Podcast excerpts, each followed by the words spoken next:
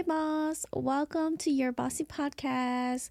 We are on episode two of season one. Last episode was, um, I think it turned out okay. I think it was pretty interesting to really get the feel of it and go into it. Uh, this episode is titled Remembering and it will be about all of the incidents that I remember happening to me. Before I go into that, I do want to say that this episode will be a little bit disturbing. So if you suspect that it'll be a little bit too disturbing for you, then um, do exit now, or if you want to stay and educate yourself and get into um, all these kind of perspectives, then stay tuned. I want to start off with talking about trauma. And I want to talk about, I want to use one of my trauma as a child as an example. Um, just because this, this trauma wasn't an assault trauma, but it was a trauma that as a child I remember seeing and I remember being scared. So, when I was a child, um, maybe around the age of maybe four to eight, I'm not really quite sure. Um, I just know that I was very young at the time.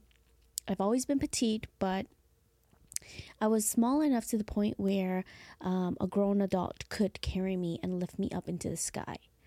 So the story is is that I used to always go to these ceremonies and I would go with my parents. Uh, these ceremonies were kind of like rituals and shamanism stuff and I would go because I really loved hanging out with my cousins and meeting new friends and just kind of playing around. And I would always be so excited to go. And I would always go. And there was one time when one of my first cousin had a ceremony happening and this I don't know if he's a cousin or an uncle, but he had carried me and he had lifted me up into the sky and kind of um, threw me up in the sky. And I got so scared to the point where I started sobbing and crying, and I was so angry. And I remember seeing my dad kind of just watching the whole incident happen, and um, that was kind of like the, the end of it. I remember seeing his face but I don't remember exactly who it is. Um, I remember seeing that, you know, he had kind of like a square shaped head. Um, if hopefully you can picture that, but I don't remember like all of the details about him. Because of this incident, I stopped going to these ceremonies and I stopped going wherever my dad and them went because I was scared that he was going to be there. I had nightmares about him and I had nightmares about this incident and that's how scared I was. That's how much of a what he thought was innocent and what my dad thought was innocent had caused on me which is I had nightmares and I, it prevented me from doing something that I love to do because it was just so traumatic to me.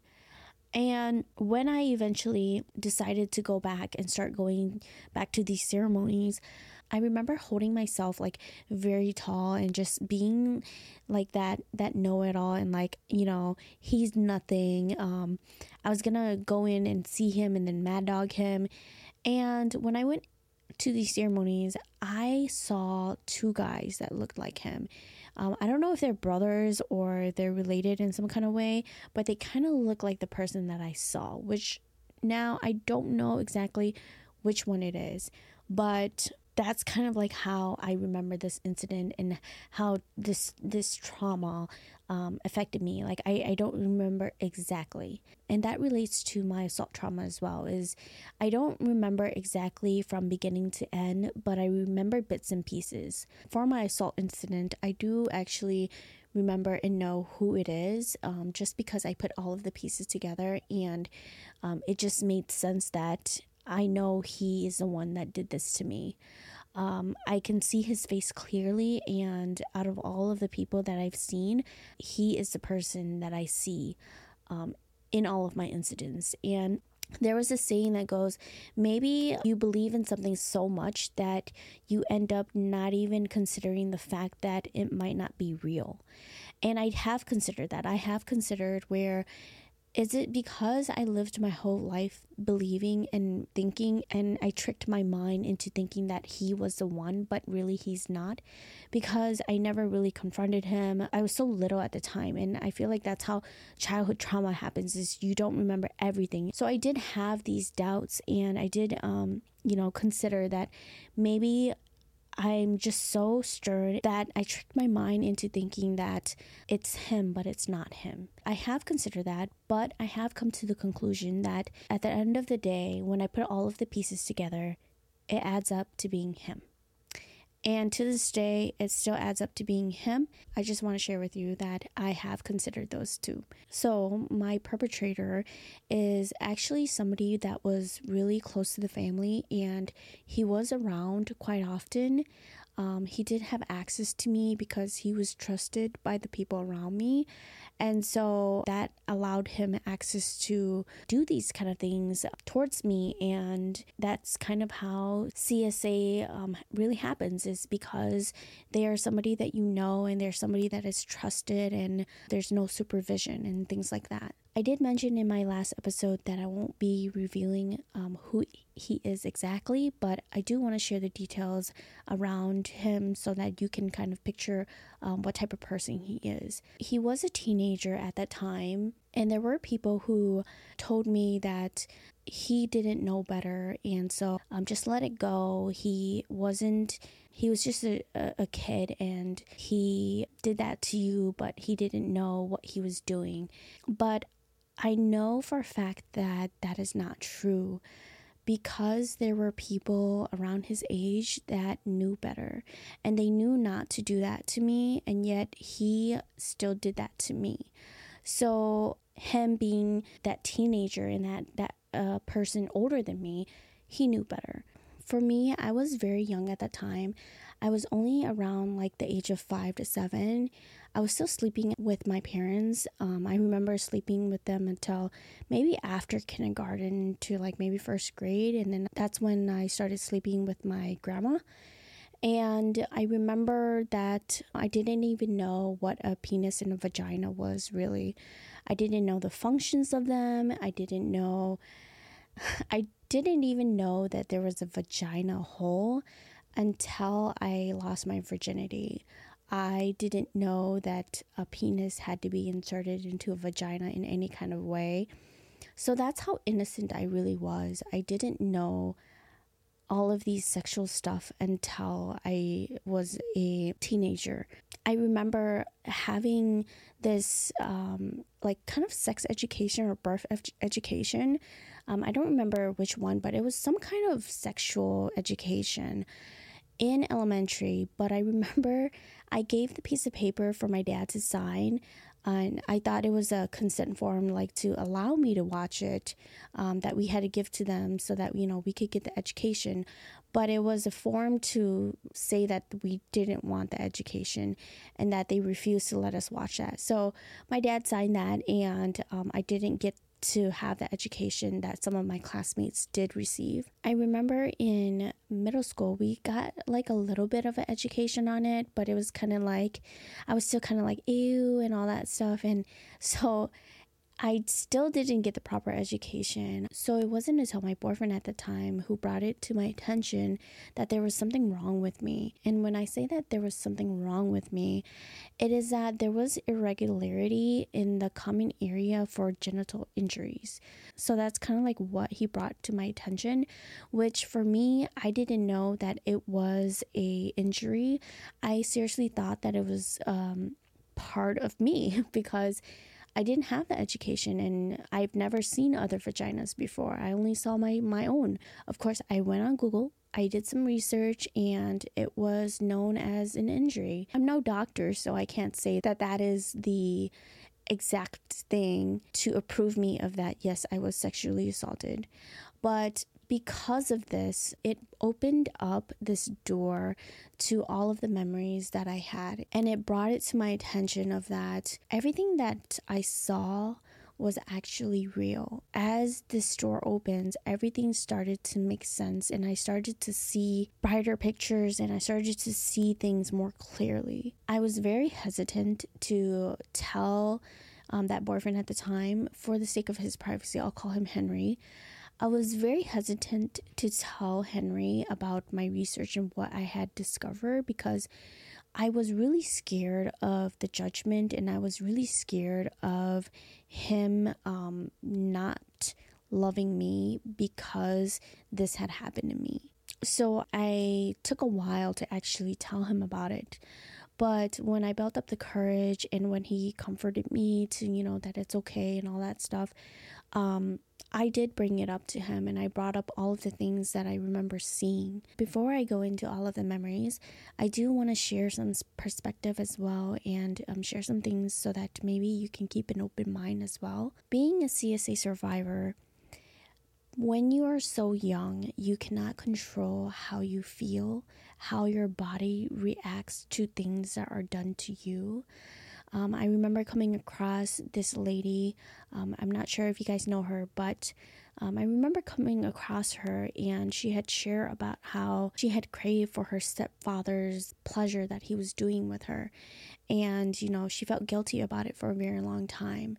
And it wasn't until she saw her therapist where her therapist told her that it's quite common to feel that. I didn't know that I could even relate to something or that this was something that um, is quite common until I came upon her and I then stopped feeling ashamed and I stopped feeling um, like I was at fault and I, I stopped feeling like I was disgusted in myself because for my incidents it's it's quite similar um, I wasn't able to control my body and I wasn't able to control how I felt. If you can't understand from a perspective of a CSA survivor, then maybe from a perspective of like when you were a child and you were given um, pieces of candy that you really enjoyed and your body tells you that it's it's so delicious and you just want more and you wish you could have all of the candy in the world but as you get older you start to realize that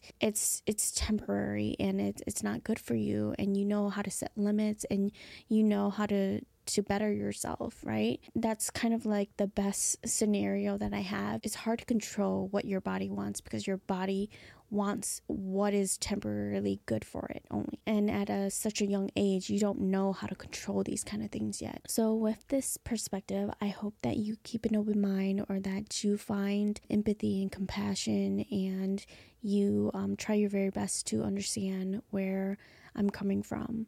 If you are a survivor like myself and you grew up holding that against yourself and feeling ashamed and feeling disgusted, that I hope that you find forgiveness and you give yourself that grace because you were only a child and you can't control how your body reacts.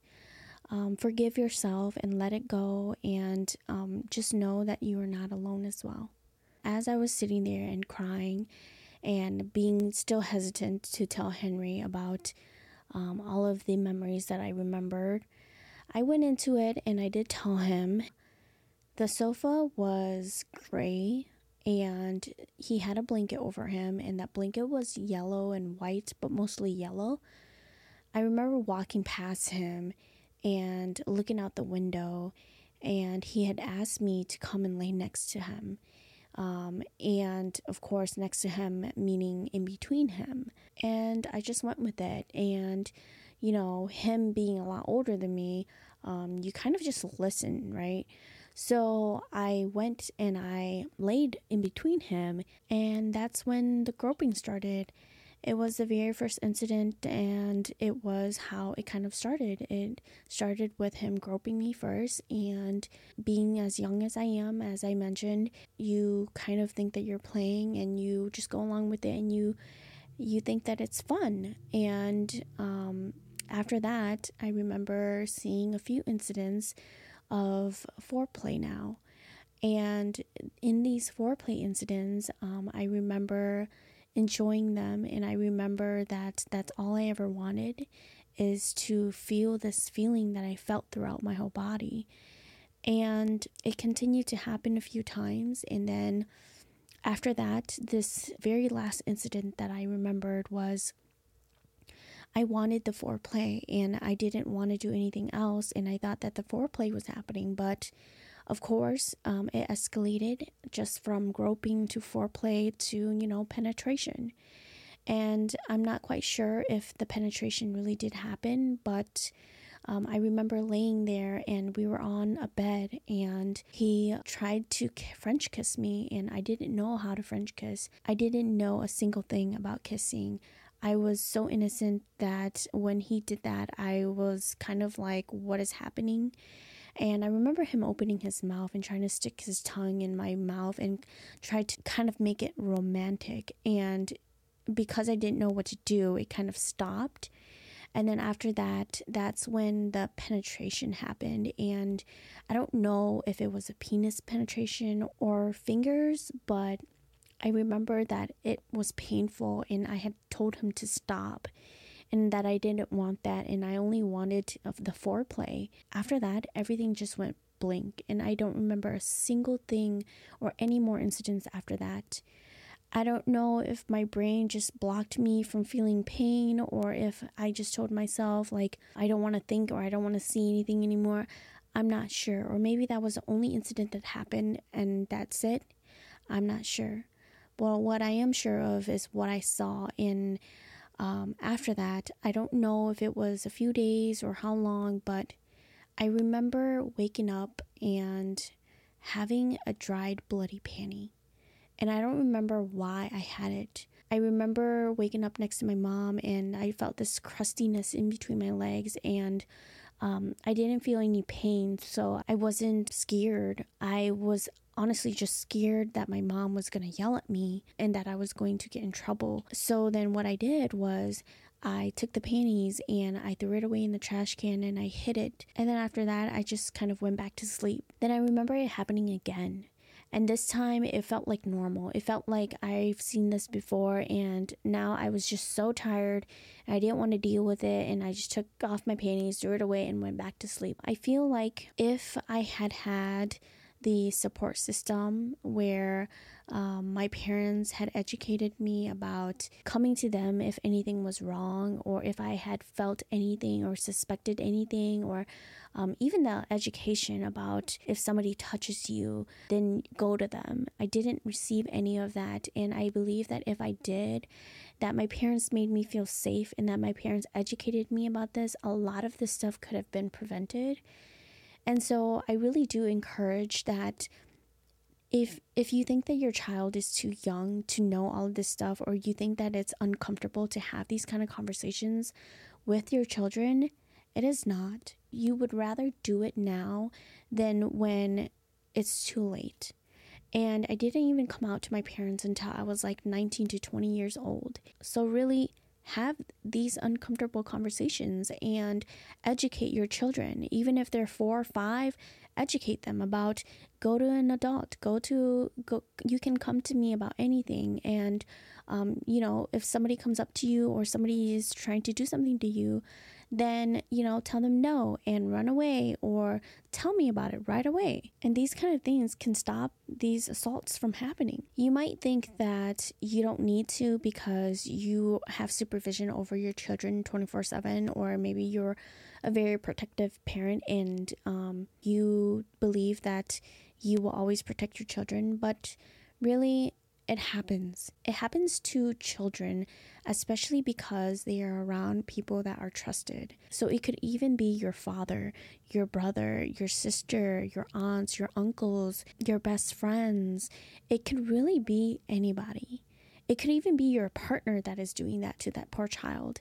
So, really, you really do have to educate them because in my scenario, nobody ever thought that it would be this person that did it to me as well. And so educate, educate, educate because as protective as you are, you can't be there for them 24/7. Even though I was a child, there are many areas in where I also went wrong as well. You know, I can't just blame everything on my parents and on my perpetrator, but for me as well is that when I suspected that there was something wrong and that I shouldn't be doing what I'm doing, it's kind of like the scenario I shared eating the candy, but you know it's wrong, but you're you're still doing it anyways.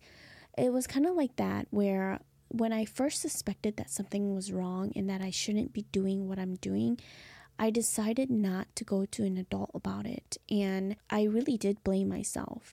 And I remember having a conversation with my brother, and I had told my brother that I actually did this. My brother was kind of like, No, you can't, because you can't be doing that. And that was when I knew that what I did was not okay. And instead of going to an adult about it, I decided to hide it and I was going to take it to my grave. But of course, my mental health couldn't couldn't hold on to that and everything kind of Uh, lined up, right? My boyfriend Henry saw my scars, and then I eventually couldn't handle it with my mental health. And then I decided to tell my parents about it. And so I feel like everything really lined up for everything to happen to take me to where I am today. But I do feel like that is my fault in all of this is that I didn't go to an adult when I had suspected that something was wrong. And I don't know when I had this conversation with my brother, but I know that because of this conversation, I never told another living soul until I told Henry. My brother was the person that I trusted. My brother was the person who I was closest to. And if he didn't think that what I was doing was okay, then of course I wouldn't want to share it with anybody else. I remember asking my brother to this day if he remembers me having that conversation with him, and he says no, he doesn't remember. And I feel like that's how it works. Is at, you're you're so young at the time, you don't know, you don't remember everything. You pick and choose the memories that you really remember, and so he doesn't remember having that conversation, but I do remember having that conversation with him because he was the reason why I stopped talking about it to anybody. So as I was sitting there and I was telling Henry all of these memories, sitting in fear of that he was gonna dump me and he wasn't gonna be with me anymore, he was actually very understanding and he supported me and helped guide me. He definitely didn't push me to come out about it, and you know, he just was there for me and this really opened up the door to a lot of behavioral issues and a lot of anger and loneliness and and I just was this was kind of when I started to be that introverted person.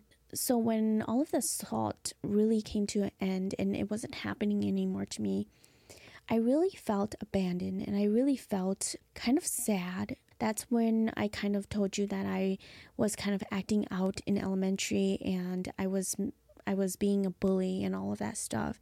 And I didn't realize that the reason why I was the way I was was because of this. But when he had stopped doing it to me, I felt abandoned and I felt betrayed. He started dating girls, and then that's kind of when he stopped doing that to me. I also put the pieces together of that. There was an incident where he had given me a gift and of course, at that time, I didn't think much about the gift, but right now, as an adult, I'm thinking that it was probably like a parting gift, right? Where he felt guilty, he was giving me a gift, and you know, it's kind of like we're done or keep quiet about it, right? when he gave me this gift, it, I, I really loved it. And I was actually shocked why he gave me the gift because he had kind of left me for a very long time and he didn't talk to me and, and he kind of avoided me and then started dating girls, right? So I was really shocked when I received this gift. And then after that, that was like the only moment or time when he was actually kind to me. After that, he started being really mean to me and he started putting fear inside of me. I don't know if it's because of the guilt he felt inside or if he felt like inflicting fear was going to shut me up, but he was really mean to me. And I remember him being upset about other things, but putting that anger on me. And that in of itself made me realize that the reason why he was the way he was towards me is because he had done something to me, which is now what I put the pieces together that he was the one who did it to me and I see him. So that's kind of like how I put all of the pieces together and how I pinpointed that he was the one who hurt me and he was my perpetrator. Like I said before, I keep an open mind of that maybe my brain is tricking me into believing that it's him, but it's not him and um, I was I was so young at that time that I don't remember exactly, right? But like trauma and like memories that we remember, we might not remember beginning to end, but we know what we know. And if all of these pieces didn't relate and didn't add up together and everything didn't go in together, I think that I would have considered that it, it didn't happen and that it wasn't him. But everything, everything just fit in into that he is the person who harmed me. Every case is different. Um, you remember differently, you cope with trauma differently. Um, all of the things that I share, it might not be all CSA survivors and how they feel and all of that stuff, but it's how I feel and it's it's how I see things and what I see and how I believe that these kind of things can really help us and educate us for our next generations and for our children. That's really all I have for today's episode is I just wanted to share my memories with you give you a little bit of perspective from a CSA survivor and also educate you a little bit about the importance of educating your children about these kind of incidents and just not your children but your nieces and nephews and your brothers and sisters and any innocent soul out there that is not receiving the education from their parents or from the system uh, enough to protect themselves it just really sucks that children might not be getting the education that they need in this kind of area. And like my case, where I didn't get the education in time to help me and to guide me through all of this. Closing off, I do hope that this episode wasn't too heavy on the heart, especially for the friends and family um, that are close to me or that know me.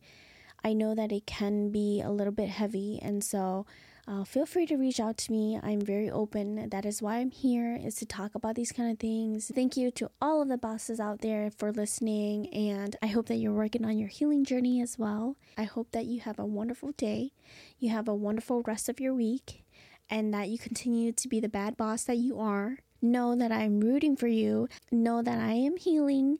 And so don't feel too sorry for me and don't feel too sad, okay? Thank you so much for listening, boss. Bye.